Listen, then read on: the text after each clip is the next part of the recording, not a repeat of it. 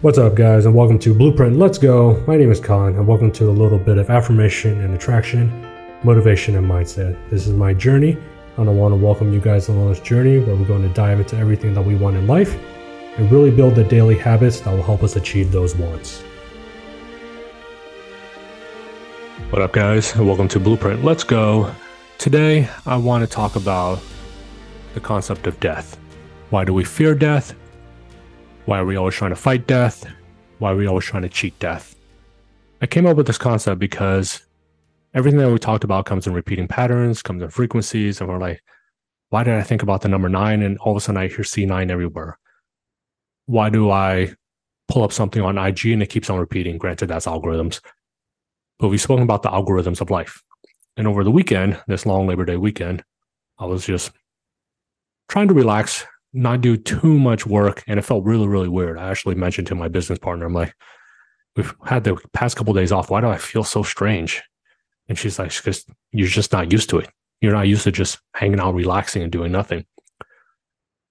But I tried to catch a couple educational pieces on Netflix. One of them was called Live to 100 Secrets of the Blue Zones. And then all of a sudden, I watched another show slash movie, and it was called Paradise. Both had to do with death.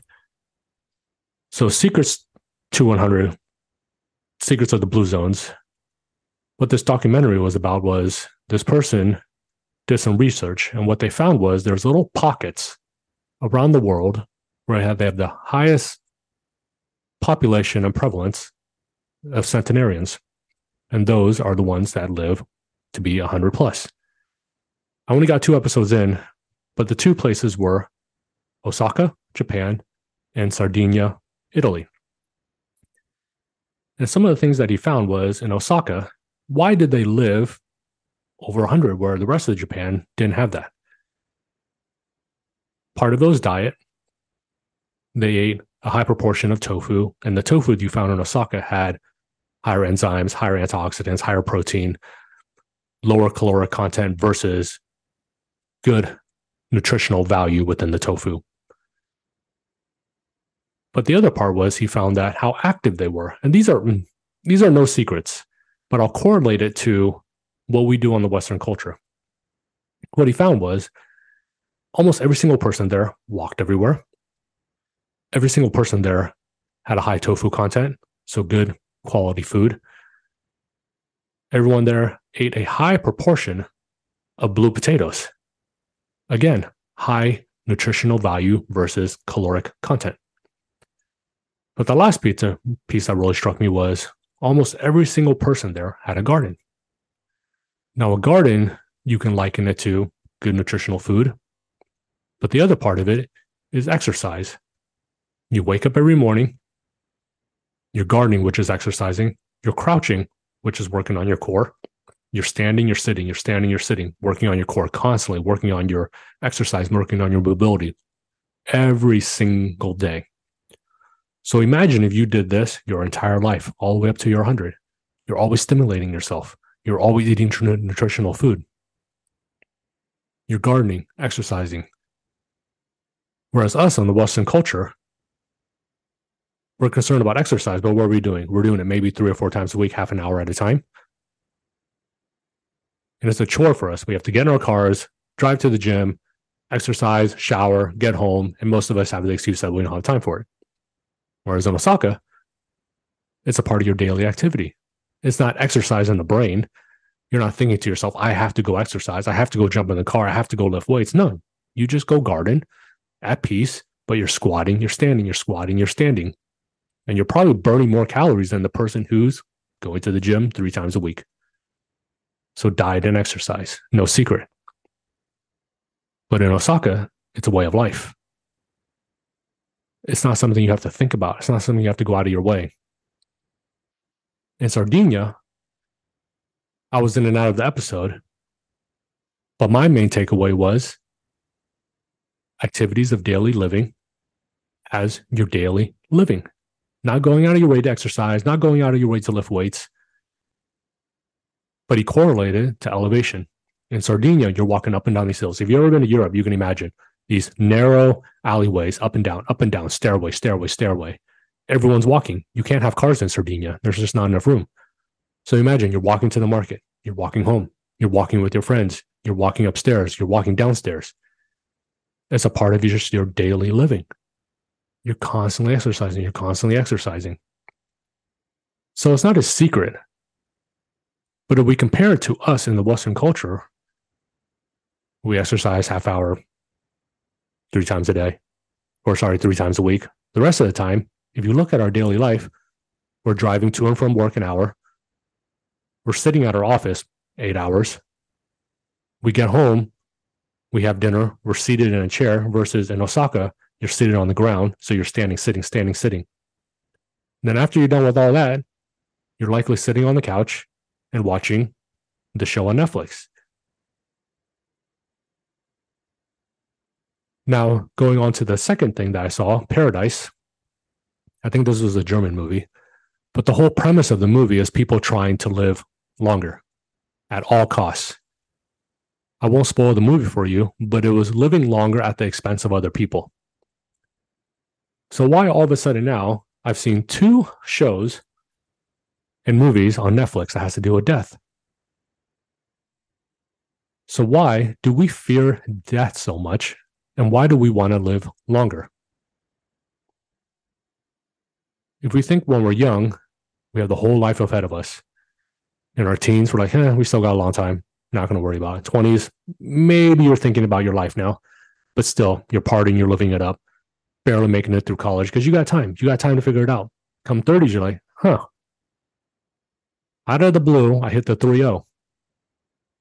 Not where I want to be, Still not as happy as I want to be. Still not successful as I want to be. But I got 40 or 50 years to think about it. Come 40, now it hits you. You're like, holy shit. I'm 40 years old. Barely scrimping by. Working paycheck to paycheck. Still not living the American dream. So, why do we fear death so much? And why do we try to push our lives as far as possible? Is because we have that fear that at the end of time, we haven't accomplished what we wanted to accomplish, or we haven't lived the life that we wanted to live. So we're 20, we got time. 30, maybe we got some time. 40, it's that oh shit moment. 50, it's fuck, it's too late. So at what point in your life do you tell yourself, I'm not going to try to extend my life because that's really outside of my control. I can live a healthy life. I can do the things that make me a centenarian and make me live longer. But even then, at 60, 70, 80, 90, 100, can you do at that point in your life what you can do now when you're 20, 30, and 40? So, why do we fear death? For me, I don't think about death. I don't fear death because I can't control death. But what I can control is how I write my life. I can create the life that I want to live. Now, for you, likely it's all materialistic. I want the better watch. I want the fancier car. I want the bigger house. I want the hotter girlfriend. Okay. If you want those things, then don't wait. We've talked about luck. We've talked about hope. Luck is not a plan. Hope is not a strategy. So if you want certain things in your life, what most of us think about is, I'll get there. I'll get there. Eventually, I'll get there. And then next thing you know, you're 70, 80 years old and you're like, fuck, time's up. I'll just live what I have. But for me, it's about philanthropy, it's about helping, it's about giving back, it's about spirituality, it's about self improvement every single day. So, how do I get there?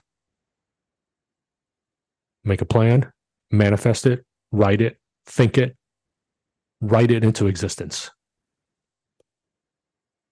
Right now, I'm full hard go, real estate, 10 year exit, full on philanthropy, elderly Vietnamese population done. That's it. But how do I get there? Why have I gone so hardcore, disappeared on the face of the earth, and no one knows what the hell I'm doing. Because I have to build, create, write, manifest, dream into the existence of the life I want to live. I'm 41 now. I gave myself a 10 year plan when I turned 40. So I have until I'm 50 to completely exit from using my hands and my time to live the life that I want to live. Because before then, it was 20s, live it up, travel the world, passport stamps. 30s, making six six figures, living it up, traveling, buying fancy cars. But where did it get me? I had to work my ass off to sustain the life that I kind of wanted to live.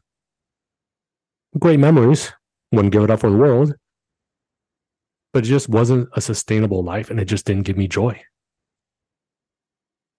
Now I actually have a solid purpose and plan in life. So we're all busy trying to cheat death and fight death and live longer. But why don't we use that effort to live life a little bit better, a little bit stronger, a little bit more fulfilling? You can cheat death all you want. But if you live longer doing the same thing, what have you really accomplished? It's just like that saying, right? Money doesn't change you, it just amplifies who you are. And you think money makes you live longer? Well, if you don't exercise, you don't live a healthy lifestyle, you chain smoke, you party, you drink, you do drugs. Well, guess what? With more money, you're just going to do a whole lot more of that. You're just going to accelerate your life. So that's why when I watch this stuff, I'm like, I don't fear death because I have no idea how long I'll live. I have no how long I'll be on this earth. So I have to maximize my life every single day. If you're complaining about working nine to five, if you're work, complaining about you don't have time to work out, if you're complaining about you don't have enough, then ask yourself doing what you're doing now before your deathbed comes, will you have been able to accomplish the things that you wanted to do? Doing the things you're doing right now. And no one can answer to that but you. But likely no one's ever asked you that because you think you have all the time in the world. How many of you had parents that told you, oh, you're so young, you got your whole life ahead of you?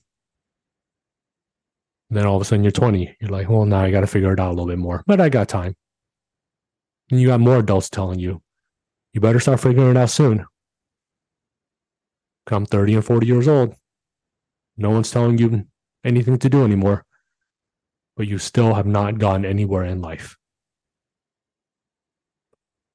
So, what if I told you your deathbed came in a day, a week, a month, a year? How would things change at that point? Life is one of those things where you don't have a timeline. You have an average timeline 70, 80, average lifespan but you don't think about it till you're almost to the finish line. But everything else in life, you have a timeline. You have your nine to five, you have your weekly schedule, you have your daily schedule. So you stick to it, but you don't think about the long term. So if I told you you had one year to live, how would things change in your life? Now pull that timeline a little bit farther. If you're 40, you have 40 years to live. If you have 50, you have 30 years to live. If you're 60, you have 20 years to live. You have 70, you have 10 years to live. How would those things change how you treated your life and how you thought about your life. So, show number one What are the things I can do to prolong my life? Movie number two What things can I do to prolong my life? And for me, doesn't matter. I want to be doing the same thing I'm doing I'm today, that I am next week, that I am next year, until I fulfill my 10 year plan. I want to work my ass off seven days a week, 16 to 18 hours a day. And I'm likely still not outworking the hardest working person. Blueprint, let's go.